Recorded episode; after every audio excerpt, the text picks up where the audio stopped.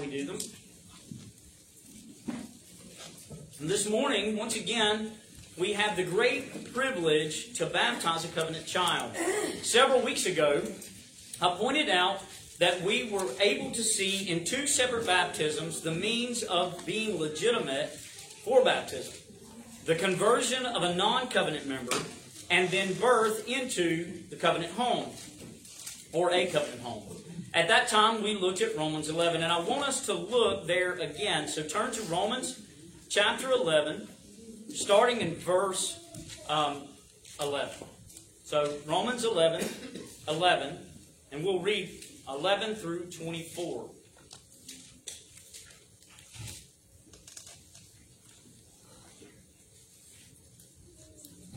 Romans 11, starting in verse 11, the word of the Lord reads, I say then, having have they stumbled that they should fall?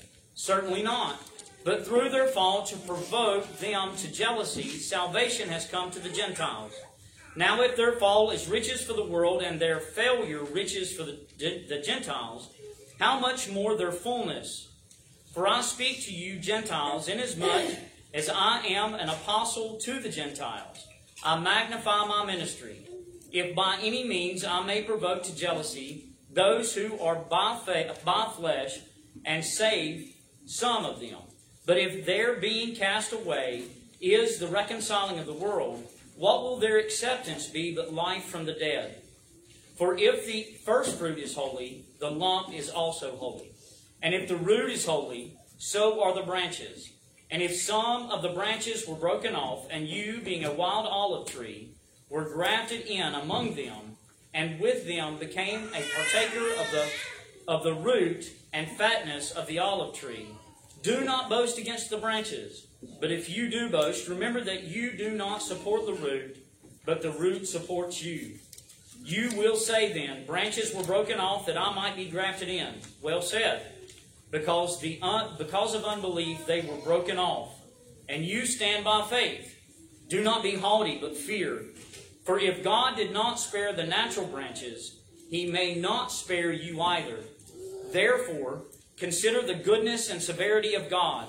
On those who fail, severity, but towards you, goodness, if you continue in his goodness.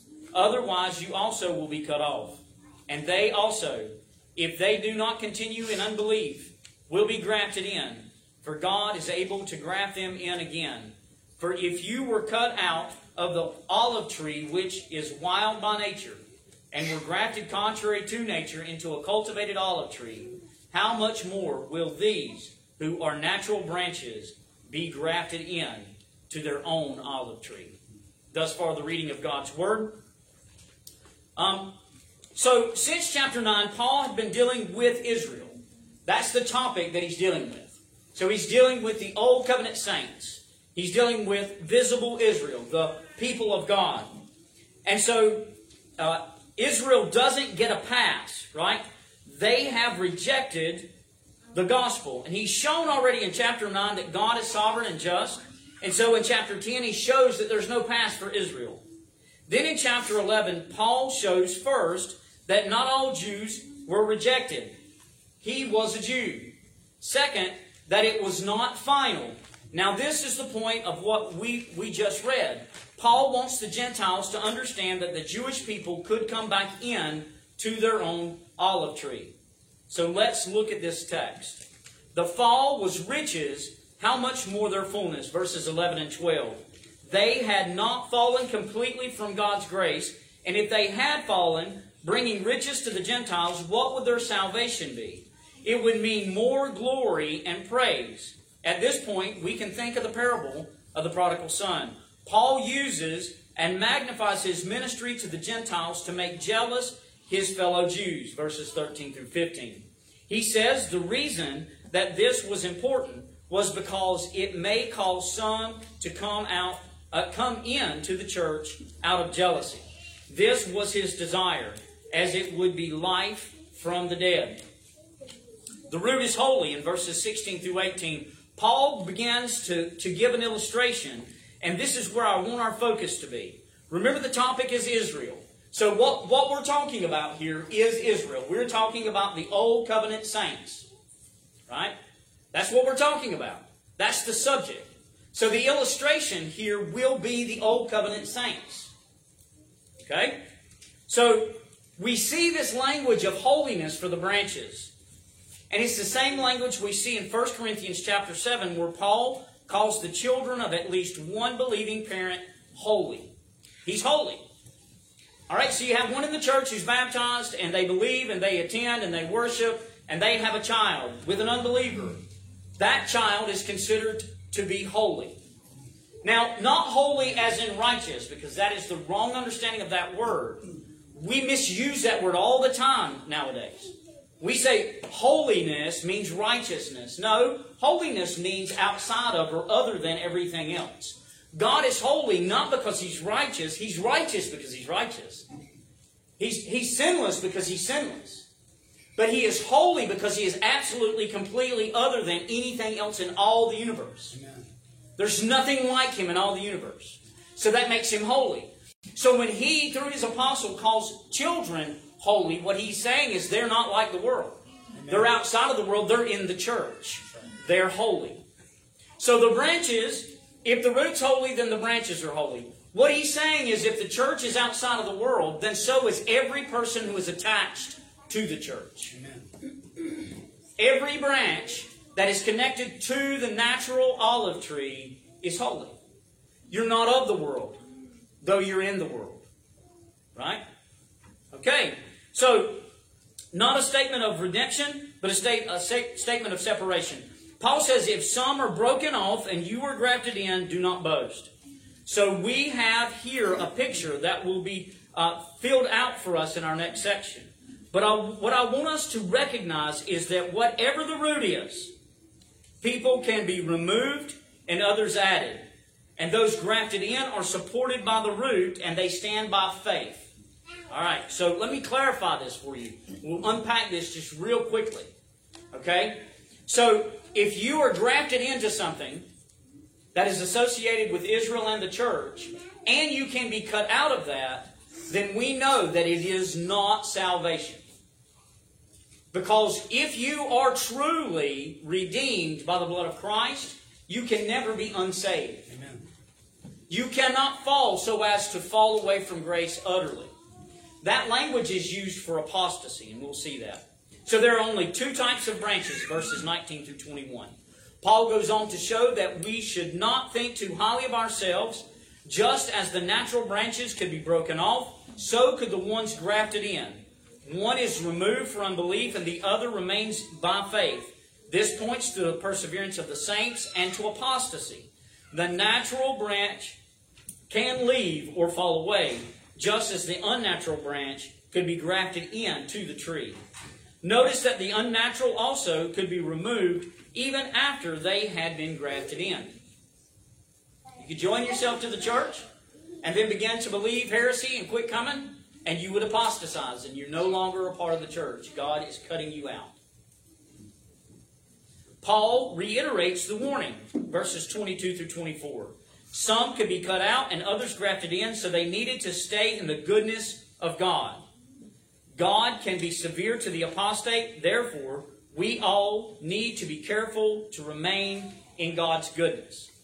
Notice that this could not be talking about salvation, as we've said. Never is it taught that the unbeliever could be saved and then fall out of or walk away from that salvation. You didn't put yourself in God's hands. You can't take yourself out of God's hand, right? John, uh, in John, Jesus said, "Nobody can pluck you from my hand." So if you're really in Christ's hand, you can't be removed. Not only that, one more. Let's go even greater. God is greater than all and you can't be removed from His hand. So it's not salvation, it is community, it is association, it is connectedness to. You have taken the name of Christ and you are associated with the church, making you holy, that is, separated from the rest of the world. So, rather, what the Romans are being told is that, they, were, uh, they were brought into the root and could be removed again if they had unbelieving hearts. Same thing we learn in Hebrews. Notice what kind of tree that Paul says this is. It's an olive tree. This is the symbol of Israel. She is God's olive tree. This is why we have an olive tree on our sign and on our order of service. So this passage points to two ways to enter the covenant. We have two classes of candidates for baptism. One, the wild olive branch, raised outside the church, grafted in through profession of faith, and into the cultivated tree, and receives the sign of the covenant. This is what we're most familiar with in our culture because we were Baptists, and most of the people around us are Baptists. And we love our Baptist brothers because we were just like them at one time, right? We believed the same thing they did. But the thing that we have to understand here is the only reason that that's what we see mostly in Acts is nobody was in the covenant community because all of the covenant community, according to Jesus Christ, had walked away from the faith and were apostate. He said, I'm leaving to you your house desolate. And so there was a new covenant community, a new bride being joined into, we read in Ephesians chapter 2, he's made, made the two men one man through Jesus Christ. The Gentile had a wall of separation, could not come into the church. That separation has been removed, and now the two have become one man. The two have become one man. There's not two brides of Christ. He'd be, a, he'd be sinful. There's only one bride of Christ. And so that's what we see here. So the other, as today, being born into the household of believing parents, has a right to the sign by their profession of faith. They are with us one people. Our children are associated with us and with Christ, and they take his name on themselves through our profession of faith by water baptism. So, just as in our passage, there are two ways in, and we have been blessed to see them both this year professing believer who had never been baptized uh, as an, as an adult was baptized. And now we've seen several covenant children baptized, and we will see that again today if the Parkers will come forward.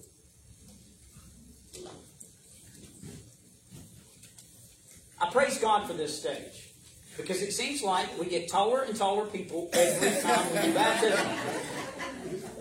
It's as if God's laughing, which He is. He thinks it's funny too.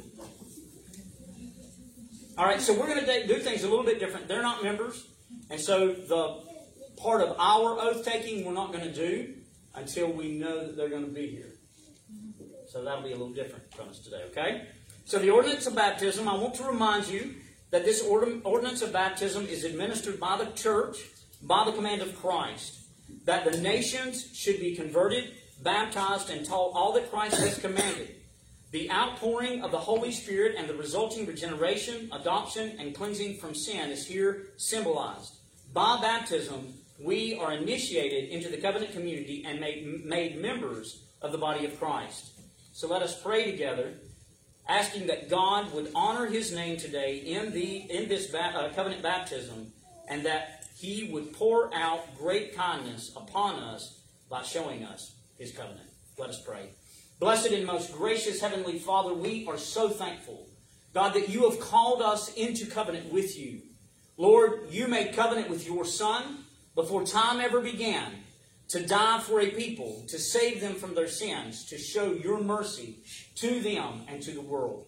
Thank you, God, that you have invited us and initiated us into the covenant through this bloodless Son.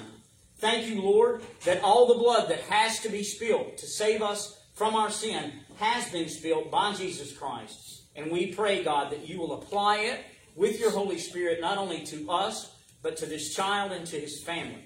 May you be glorified in the rest of his life, uh, her life, and may she glorify you in all that she does from now until she dies and, and spends eternity with you. We pray, God, these things in your blessed and most holy Son, Jesus Christ's wonderful name. Amen. You ready to take your vows? Okay. Do you acknowledge your child's need for the cleansing blood of Jesus Christ and the renewing grace of the Holy Spirit? I do. Do you trust in God's covenant promises on his, uh, on her behalf? It's in there. I'm sorry. on her behalf, and do you look in faith to the Lord Jesus for her salvation as you do your own? Do you now unreservedly dedicate your child to God and promise in humble reliance upon divine grace that your, that your endeavor to set before her a godly example, that you will pray with and for her, that you will teach her the doctrines of our holy faith, and that you will strive by all the means of God's holy appointment to bring her up in the loving admonition of the Lord.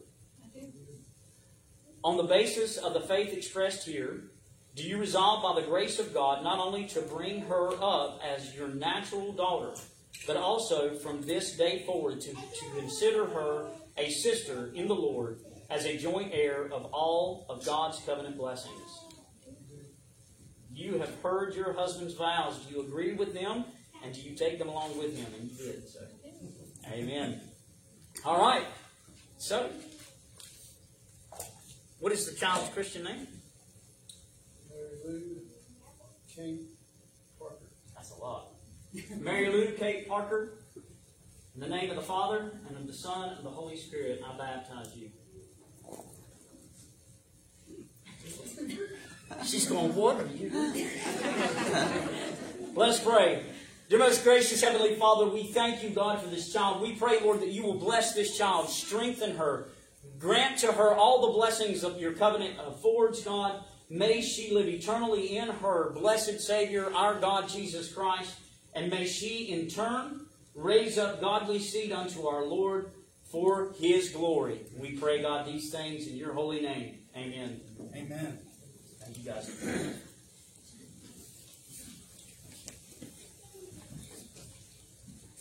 All right, so now to our second sermon. If you will, turn in, in, in your Bible to the book of Genesis. Genesis chapter 1.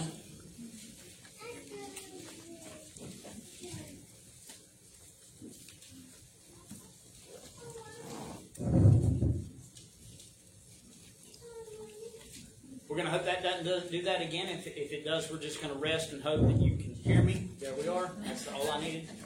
I can't stand that. All right. So, we continue our study of Creation Week by moving to the next set of living creatures. Last week, we finished off with verses 20 through 23, and we said we will be looking at the first living creatures to be created in the Genesis account. Qualified it thusly uh, because there probably was the creation of various types of angels on the fourth day. Yet, we are not specifically told that in the text, and therefore, we uh, will see these as the first living creatures with physical bodies. This, like the separation of the two waters, is done in two stages. First, God called on the sea to abound with living creatures, the first use of that phrase in the text. Also, God called the birds into existence. We saw from this passage God continuing to fill his earthly temple with things pointing to the things in the highest heaven of the heavenly temple. We also saw the contrast once again between light and darkness. As also we saw the creation of creature of creatures that will symbolize our, our great enemy from the fall onward. From this we learn God creates the swarms to fill his earthly temple. God once again creates three different classifications of creatures. The Tannan displays God's awesome power. To, to what does the Tannan point us? And we see in this uh, division of animals the separation of darkness and light. Now we will see the three types of land animals. There we will see that God is in a small way imaging himself in the creation of these animals. We will see that this creative act is a continuation of the creative act of, God, of, of day 5 in the creation of the flying creatures. This too will point us to the gradual working from lower to higher life forms. Then this will this we will see culminated in the creation of man, the image of God. We will try to nail down the meaning of this statement by God. We will look at how we are to image God and what is the complete and incomplete image. Lastly, we will see how this all points us to the Christ, how he is the root and stem of the creative act as risen Lord and the second Adam. if you will. Uh, oh, wait, don't stand yet.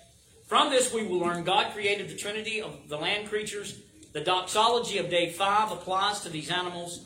God has not introduced death into this, his creation. God creates his image. How then are we the image? Man was created for dominion. The image of God is incomplete without a bride, and Christ is the true image of God. You will please stand to honor the reading of God's word this morning and remain standing as we ask God the Holy Spirit to bless the preaching of his word. Genesis chapter 1, starting in verse 24, the word of the Lord reads Then God said, Let the earth bring forth the living creature uh, according to it, its kind, cattle and creeping things and beasts of the earth, each according to its kind, and it was so. And God made the beasts of the earth according to its kind, cattle according to its kind, and, and everything that creeps on the earth according to its kind. And God saw that it was good. Then God said, Let us make man in our image, according to our likeness. Let them have dominion over the fish of the sea, over the birds of the air, and over the cattle, over all the earth, and over every creeping thing that creeps on the earth. So God created man in his own image. In the image of God, he created him. Male and female, he created them. Thus far, the reading of God's word. Let us now go to the Lord once again in prayer. Blessed and holy God, we thank you, Father, for your goodness towards us, Lord. We thank you for this, your word. Lord, may it be instructive to us. Lord, enlighten our minds, open our hearts to what is being taught here. And God, may we rejoice in these truths, not only here, but even as we go forth into the world. Lord, may this light go with us, that we would shine your light into this dark world. And we pray, Lord God, these things in your blessed and most holy Son. Jesus Christ, most wonderful name. Amen. You may be seated.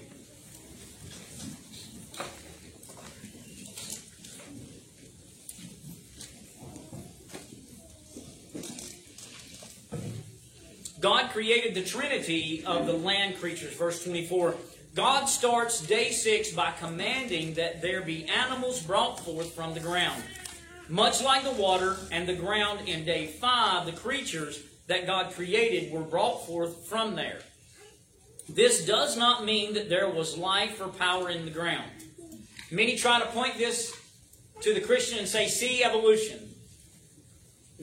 Not in a 24 hour day, you know. And so um, that's not what is being said here. God is speaking these creatures into life from the ground. So he's, he's bringing them forth from that.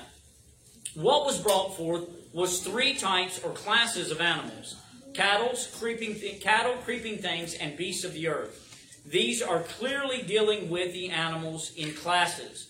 So look at your handout. Um, first, we have the cattle, which are all uh, herd or domesticated animals. These animals point us to the Son. Did you see that? I've got it cattle, and out beside it, domesticated sacrificial animals and the Son. Now, these animals give their lives for us or to us, either as companions, food, or sacrifice. So, in all these animals, you would find your kitty cats and your doggies. You'd also find your bovines and your uh, your herd animals. You know, domesticated uh, pigs, and you eat emu. You can. That's those kind of animals. All those kind of animals are found here in this. But also, we need to understand that in those animals, God also takes the sacrificial animals, the animals that are given to man to make sacrifice unto him. Um, so the reason that we see the Son in here is that very reason. First, uh, we see in John 1.29, and it reads, The next day John saw Jesus coming toward him and said, Behold, the Lamb of God who takes away the sin of the world. So Christ is uh, imaged there as, as a uh, lamb. Turn now, if you will, to Revelation chapter 5 in the back. And, and I didn't print this out and just read it to you like normal, but just to save ink, because I'm going to read the whole chapter. And, uh, and I didn't want to carry that up here with me. Revelation chapter 5. starting in verse 1. The word of the Lord reads, And I saw in the right hand of him who sat on the throne a scroll written inside and on the back, sealed with seven seals. Then I saw a strong angel proclaiming with a loud voice, Who is worthy to open the scroll and to loose its seals? And no one in heaven, or on the earth, or under the earth was able to open the scroll, or to look at it. So I wept much because no one was found worthy to open and read the scroll, or to look at it. But one of the elders said to me, Do not weep. Behold, the lion of the tribe of Judah, the root of David, has prevailed to open the scroll and to loose its seven seals. And I looked, and behold, in the midst of the throne and of the four living creatures, and in the midst of the elders stood a lamb as though it had been uh, slain, having seven horns and seven eyes, which are the seven spirits of God sent out into all the earth. Then he came and took the scroll out of the right hand of him who sat on the throne. Now, when he had taken the scroll, the four living creatures and the twenty four elders fell down before the Lamb, each having a harp and golden bowls full of incense, which are the prayers of the saints. And they sang a new song, saying, You are worthy to take the scroll and to open its seals, for you were slain and have redeemed us to God by your blood out of every tribe and tongue and people and nation, and have made us kings and priests to our God, and we shall reign on the earth. Then I looked, and I heard the voice of many angels around the throne, the living creatures, and the elders, and the number of them was ten thousand times ten thousand, and thousands of thousands, saying with a loud voice, Worthy is the Lamb who was slain to receive power and riches and wisdom and strength and honor and glory and blessing. And every creature which is in heaven and on the earth and under the earth, and such as are in the sea, and all that are in them, I heard saying, Blessing and honor, glory and power be to him who sits on the throne and to the Lamb forever and ever. Then the four living creatures said, Amen. And the 24 elders fell down and worshipped him who lives forever and ever. Man, did I have the time to unpack all that. we, we, man, you, we just stopped, we'd stop in Genesis for a couple weeks and just hang out in Revelation. But the thing that we need to understand here is the imagery. This is Jesus Christ standing in heaven after his resurrection, being the only one worthy. Now, notice he is imaged as a ruling creature first. He's the lion of the tribe of Judah. But then next, next he's imaged as the sacrificial lamb that John called him, that takes away the sins of the world. And because of that sacrifice, he is worthy to come up to the Ancient of Days and take the scroll, which is the final will and testament for the world given to the Son. I wish I could unpack it. I really do. And, and he's saying, the world's now yours. That is what we see in the liturgical responses of the saved in heaven, the church on earth, and the angels, which were all represented there respectively. Right? The 24 elders. It is the entirety of the church falling down and worshiping. That's what we're doing now. We're casting our crowns before the great God of the universe through Jesus Christ by the power of His Holy Spirit. And so when we see these animals created, we're seeing God saying, Look to my son. Look to my son. This is the way I am going to reveal myself to you. We often are asked the question, why is it that God created anything at all? Right? Is that not the, the nihilist answer? Right? Everything's just going to be the way it is. God's sovereign, and He already knew how everything was going to be. And if, if He already knew how everything was going to be, it could not be any other way, right? Or He really didn't know it. We just get really philosophical, right? And just scramble our brains and just lose hope. If God did this and He knew it was going to end this way, then He planned it. And if He planned it and it was going to turn out this way, why did He do it at all? So that you may know Him. Amen. So that you may know Him completely. You say, well, yeah, but He could have loved us and been merciful and we could have been without sin and pain and death. Yes, but you would not have known His justice and you would not have known His wrath and surely you would never have known His mercy. Amen. Is this not what a husbandman does when he goes to win his bride? This is what I'm like. This is who I am. love me. That's what courtship is, men. We can be masculine all we want, going to win a wife. No.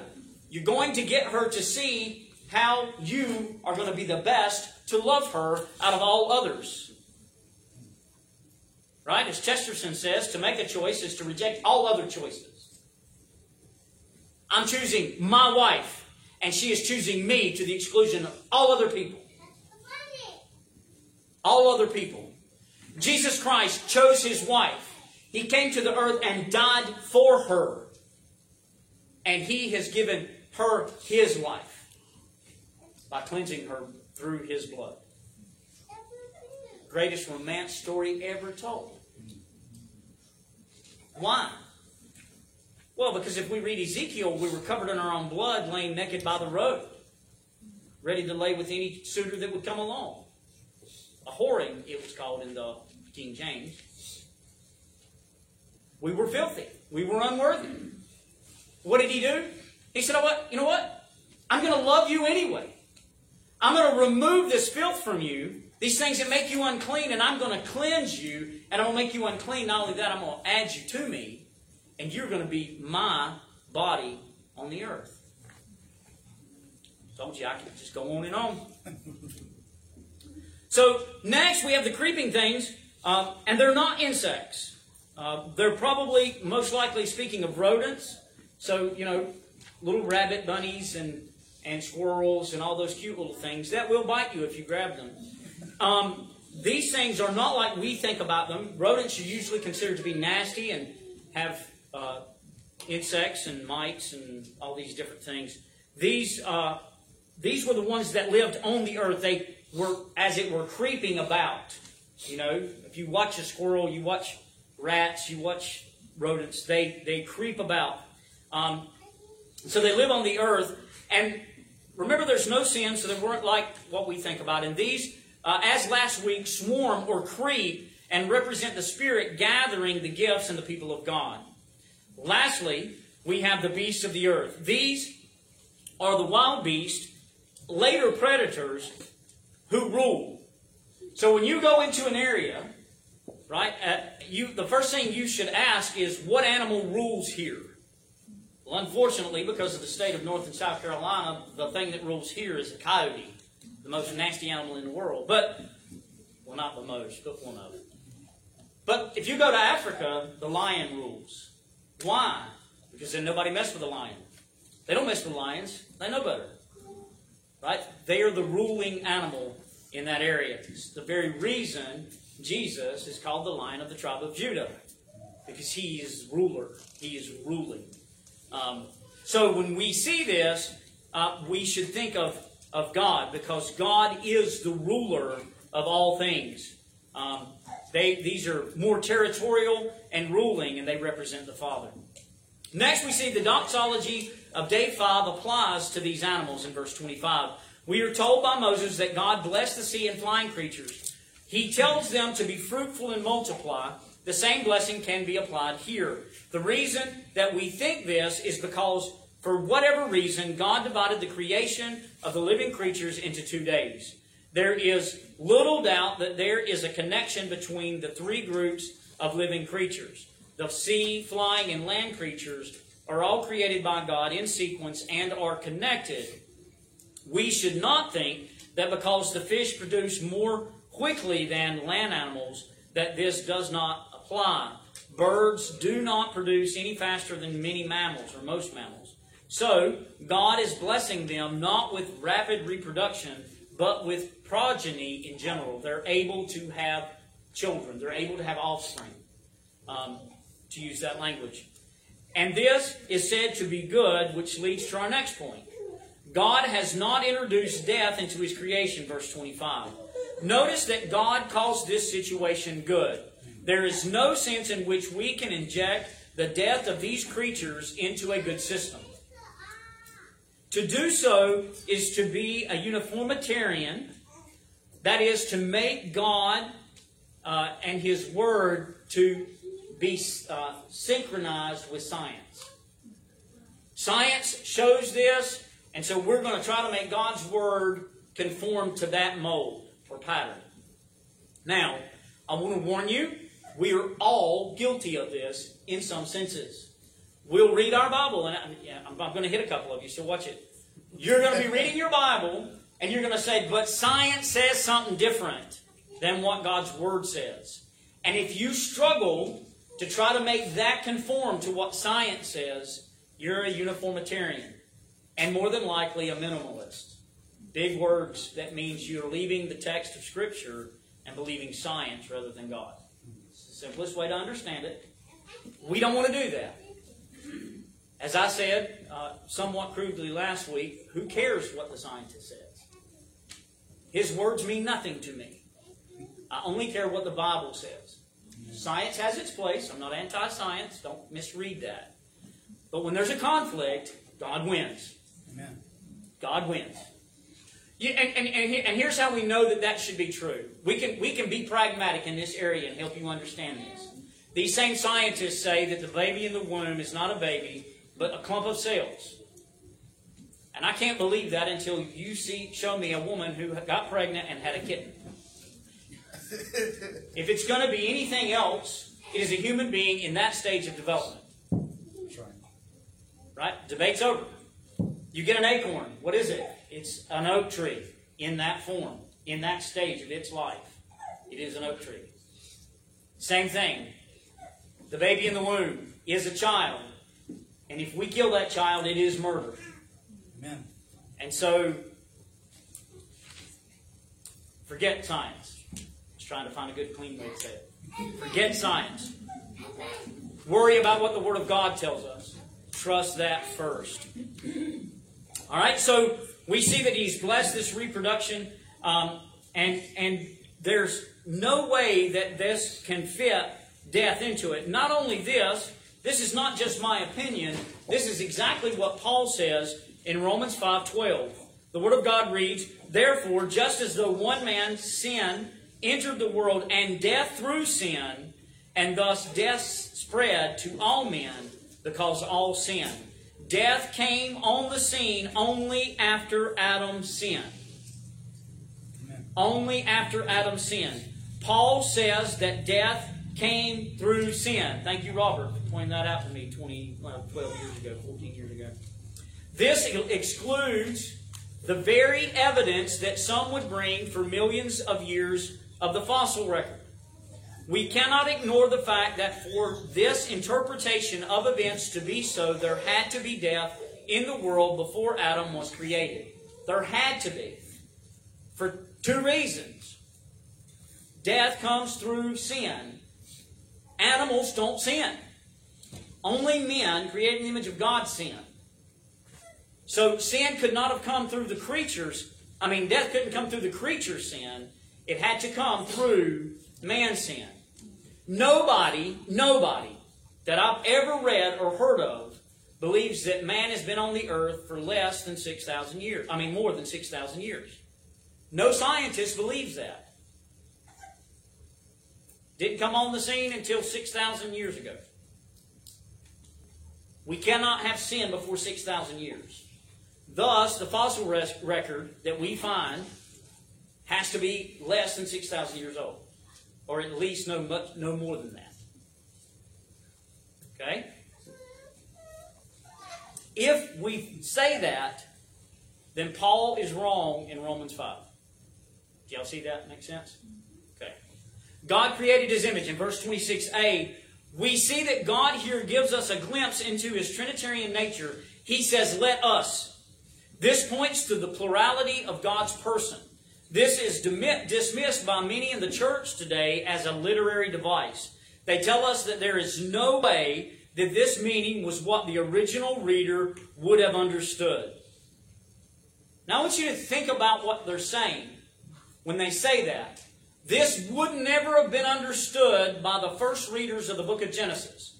There's no way they would have understood that. Okay, well, granted, maybe they wouldn't have. I think there's probably evidence that that's not true, but, but setting that aside, let's take that as whole. By this logic, no prophecy that's not literally talking about Jesus of Nazareth being born in Bethlehem can prophesy the coming of Jesus Christ. Why? Because the original readers never would have understood it that way. So now you've just proven too much.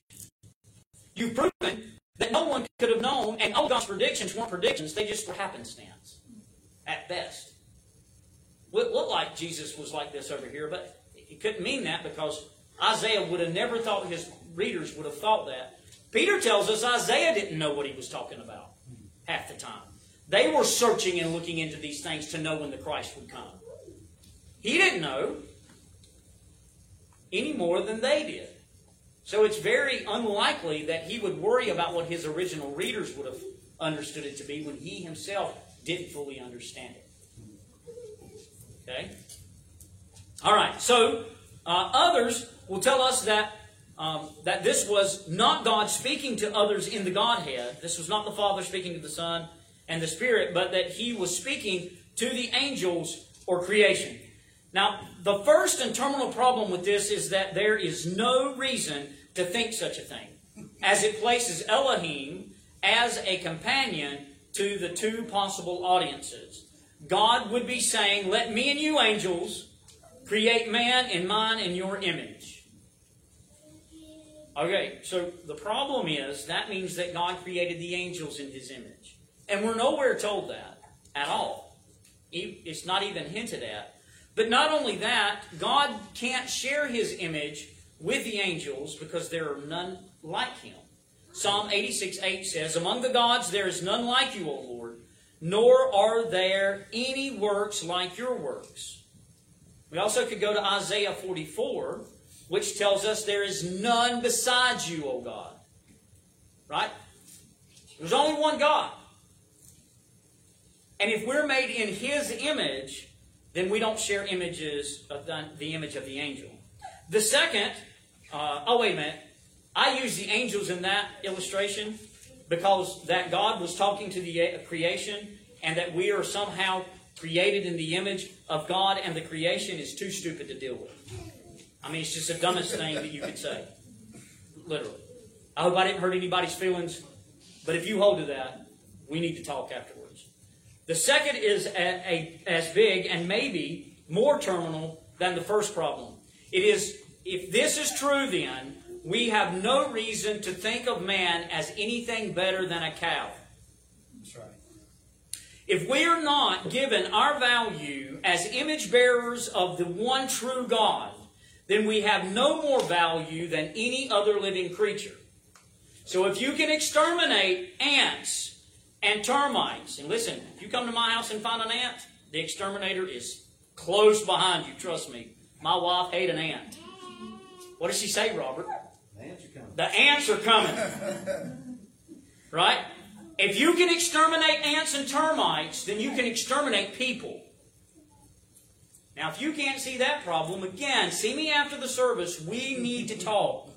I'll give up my lunch to help you see this because it's very important. Um, and if there's not many of you, I'll just take you to the. Oh, well, we're eating. We're eating here. Oh, that's even better. All right. So what we have here, uh, so what we have to say is that the Triune God created man in His own image. This means that God has stamped his image into us from the creation. So we need to see is in the ancient world when they would seal something, it ain't like our seals and they didn't have ink and blotters and you know they just put this little no. It was they would take wax or clay that would harden and they would melt it or they would put it on whatever they were sealing and they would take this stamp that was a reverse image of whatever that guy sealed the, the where we get the stamp tax from. That's what they were doing. They were stamping documents. That is the picture we're given here. God has pressed his image onto us. He has pressed his image onto us. That we um, will see in Genesis 9 6 uh, shortly. This is where our value comes from. Mankind has no more value than the animals and the insects if that is not true. Why should it matter if men are caught and slaughtered like cattle if they are not made in God's image? Also, notice that God here, for the third time, uses the word create. So, again, look at your handout. So, in chapter 1, God creates all things. That's the Father. He's created everything and he rules over everything, pointing back to our last section. Then he creates the tannin, that is uh, the spirit, the tannin being the chief of the swarmers, and then created man, and that is the son. And we're going to see that more in our last point. All right? So, um, also notice if it, uh, we see from this the connection with the three instances and the Trinity. How then are we the image? There are several theories as to the meaning of this image. The reason is this image has been wrecked in us. Just as you would take a beautiful picture, if you took a knife to it, that picture now is going to be distorted. There's going to be parts hanging down. It's not going to be tight. It's not going to be taut, and the image is going to be distorted. Likewise, we have the image of God, but it is now distorted. It has now been wrecked by sin. Um, we there the picture remains, but it's been been distorted. Some point to our soulishness and emotions. They say that this is the only thing meant here. We have personality and we are eternal in that part of us. Right? Others say it is our triunity. We are body, soul, and mind, or spirit. They say that the, this points to God, Father and Son, uh, to God, Father, Son, and Spirit. I would not haggle over these except to say that I believe that both have elements of truth. We are in some way just like God in a creaturely manner. Let me get this, let me be very, very careful here. We are just like God in a creaturely way. Right, so I, I'm a twoist. You know what a twoist is? I believe that there's two things in the world, in, in all the universe. There is the uncreated God, and then everything else. We are creatures. We are made in the image of God. We have higher value than the rest of the animals. We see that in the climbing from the, the fish and the birds, then to the land animals, now to us. We're climbing in value, uh, as it were, uh, reaching back up to heaven. But, but what we see here is we have to understand there is everything in the universe except for God, and then there's God. There's nothing like Him. He's outside of all things, He's not contained in it. We're not pantheists, right? We don't believe that God is somehow out there in a tree. We believe that God is everywhere at one time because He's above everything. He's above and outside everything. Reference back to what I said about holiness in our first sermon. Um, so we see that uh, that we are in some way, in a creaturely manner, reflecting God. We are creatures with personality and traits communicated to us from God, even though marred and being destroyed. Now, I use the word destroy, this distresses some people. We need to understand if I take this and I poke holes all through it as a container for water, it is destroyed. It can no longer serve the purpose by which or for which it was created. Likewise, man has been destroyed in that he does not perfectly reflect the character and nature of God as he was created to do. Do you see that? We long for justice and righteousness, even as we struggle to understand the meaning of those concepts and apply them rightly in our day. We are valuable, and all of humanity is because we are God's image bearers. Genesis 9 6. Whoever sheds man's blood, by man his blood shall be shed, for in the image of God he made man. The reason you can't murder is because to murder is to attack and destroy the image of God. This is why people murder. They're young and do violence to one another. They see and hate the image of God in their fellow man even if it's their own offspring. They see and hate the image of God. We are all, before salvation, haters of God. You say, well, I, not, that's not true. I didn't hate God. Every action, everything you ever said, everything you ever thought tells me you're a liar. That is not true. You did, and if you're not saved, do hate God. You do. That's why you sin. That's why Paul says, I didn't know what coveting meant until I heard, Thou shalt not covet, and then I coveted all the more. Why? because your rebellious heart hates God and will rebel against Him unless the blood of Christ has redeemed you. Unless your nature has been changed. Unless, like Ezekiel promised, your heart has been taken out, your stony heart, and you've been given a heart of flesh to love God. Okay? So if you have a problem with that, you come see me later too. I'm setting up meetings. This is killing me. So man was created for dominion. Here we see in, in the flow of the passage is another way that we are imaging God. We are to execute authority, have dominion over and rule the animals that God has created. We will get a lot more in depth to this next week, and even more so in chapter 2. We have this desire and command because we have been given the task of creating an earthly garden. I know this is jumping ahead a bit, but we are to use the animals and um, and the command, the authority that we're given to bring God's creation into conformity to the garden temple of Eden. The Lord says to bring the world under subjection after showing the man the garden. After God plants the garden, he tells man to keep and expand it. In other words, God is showing man not just what it should look like, but what it means to make it look that way. This, though affected by sin, is still something we desire and strive for today. Men, whether saved or lost, women, whether saved or lost, seek to have dominion. This is the reason for war, rape, uh, nation building philosophy, re education camps, cutting your grass, planting flowers, and having children. Those all point to the dominion mandate that we were given at creation. It is still present. To deny that it is still something we should do does not change that. And the reason the church is losing our culture is because we've quit fighting for it. Amen.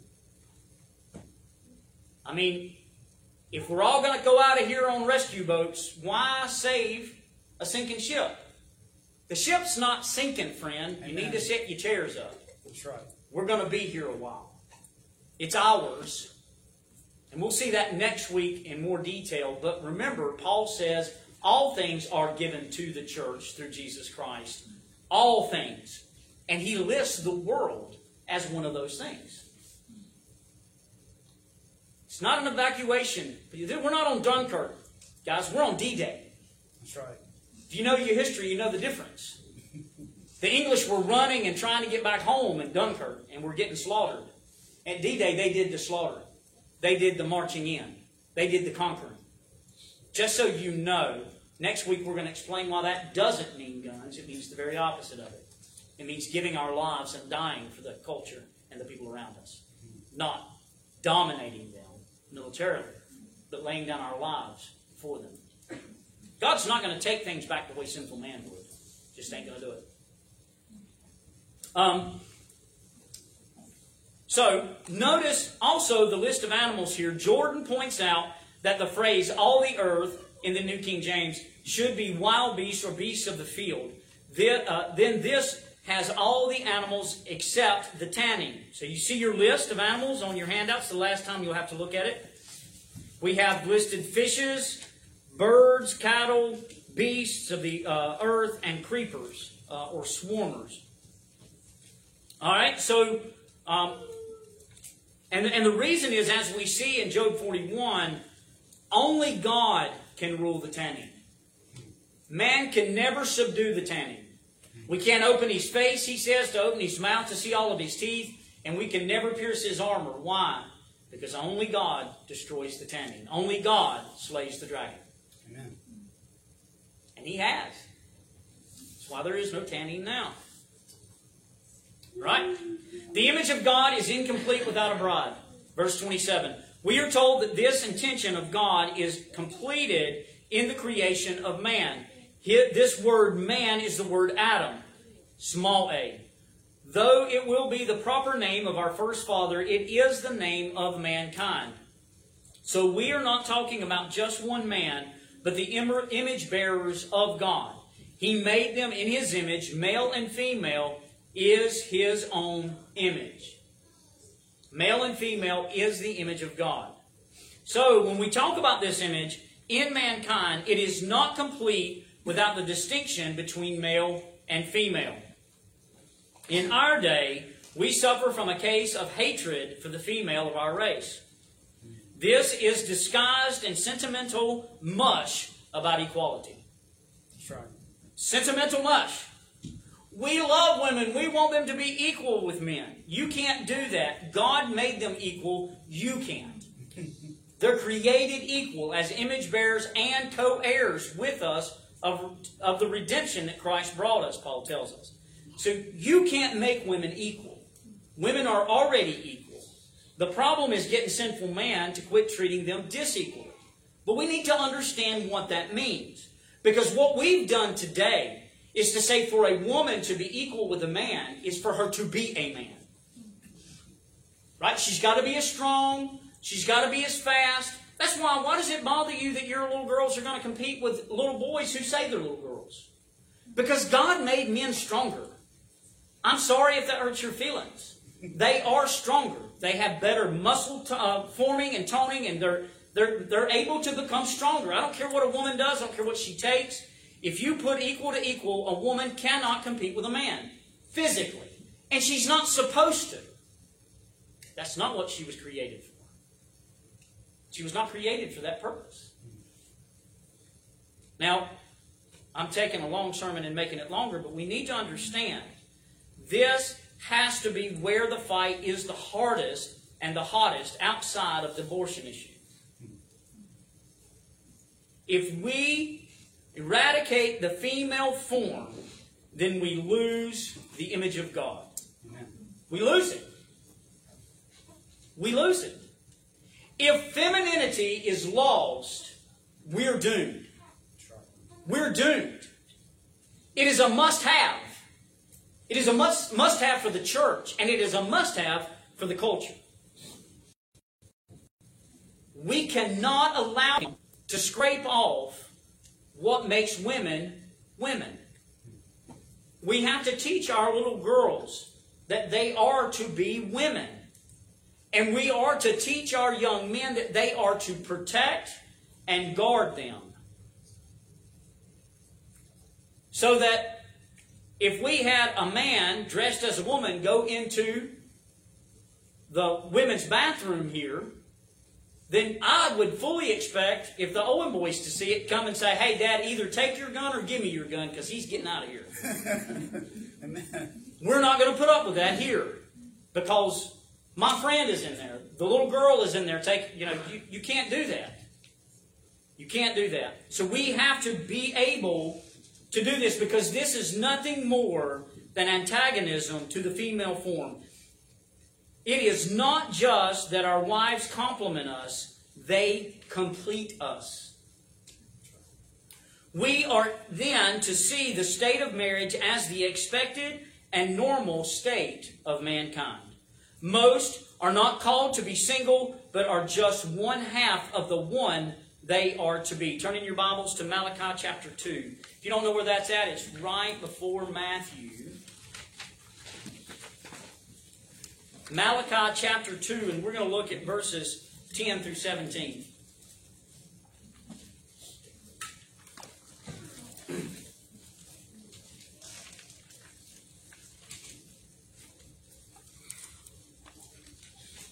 Malachi chapter 2.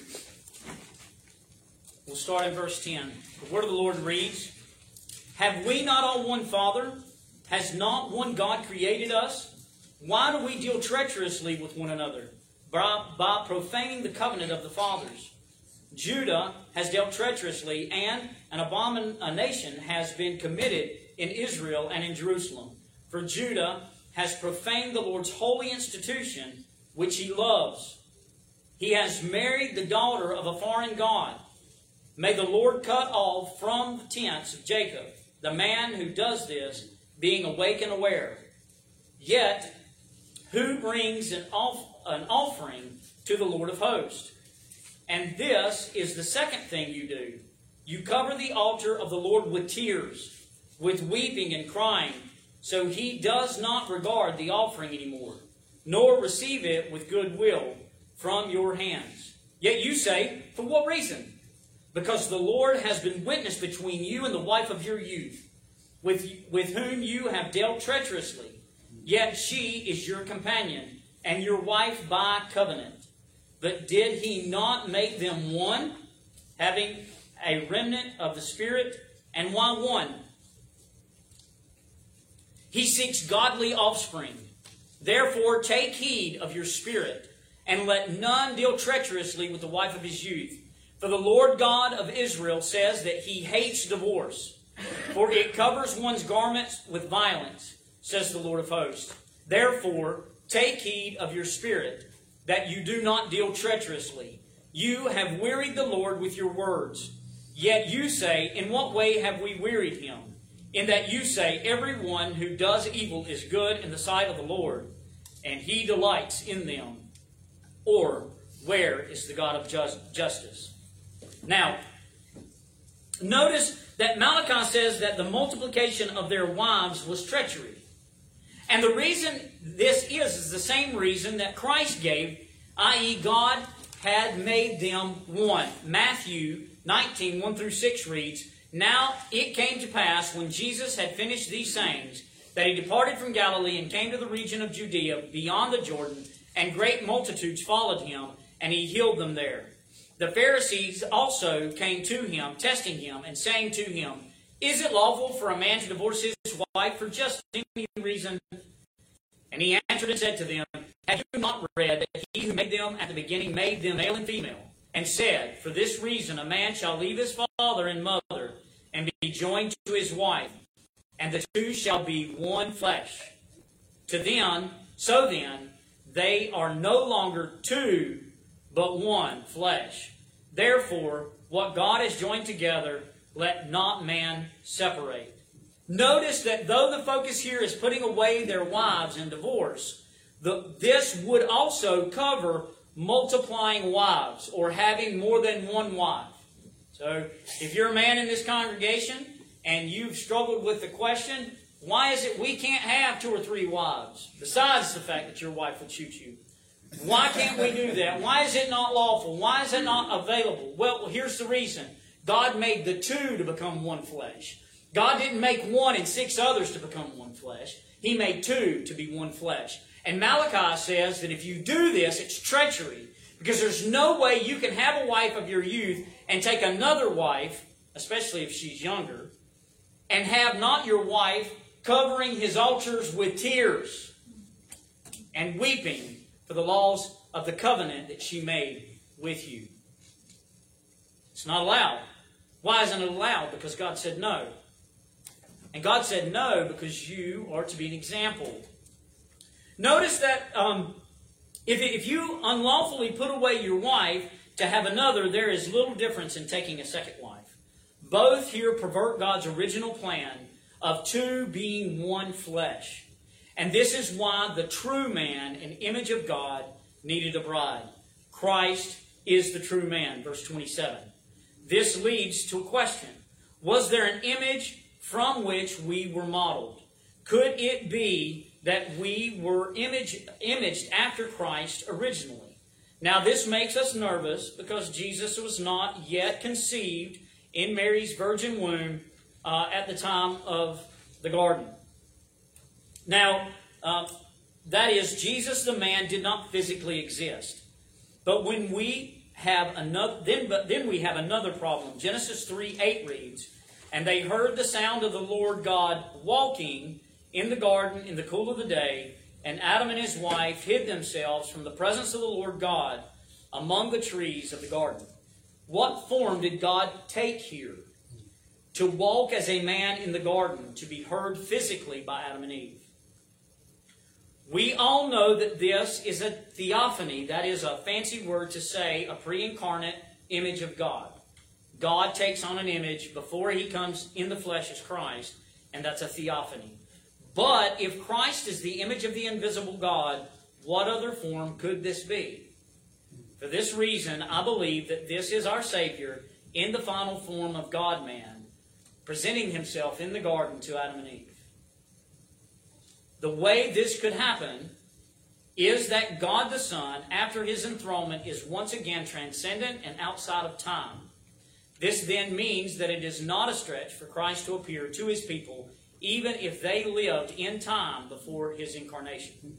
This fits both the clear typology of the apostles, speaking of Christ as the rock and the angel of the Lord, and the other theophanies, and the times, uh, the times that God revealed Himself in human form. Remember, Abraham saw God coming with two angels to him before the destruction of Sodom and Gomorrah. The middle man, God, what did he look like? I say he looked like Christ. I say he looked like Christ. He, he, he was Christ. Because Christ is the image of the invisible God. If there's an image of the invisible God, it is the Son. That's his, that's his job. He shines the light of God in the world. It is He who reveals the Father to us. Thus, it seems only right that this is the image God modeled our first parents by the Christ that would come to redeem us. We were created in His image. May we receive in the fact, rejoice in the fact that from the beginning, God has set out to reveal Himself to His people, and may we, as His image bearers, go forth and reveal Him to others. Amen. Let us pray. Blessed and most gracious Heavenly Father, we thank you, God, for these truths that you have revealed to us in your word today. We pray, dear God, that you will bless us to understand them and that we will keep them. Lord, that they will be what we rejoice in, that they will be our strength and they will be our joy. And in God, in all this, we'll give you the glory and the honor and the praise. For it is in your blessed and most holy Son, Jesus Christ, wonderful name, we pray. Amen.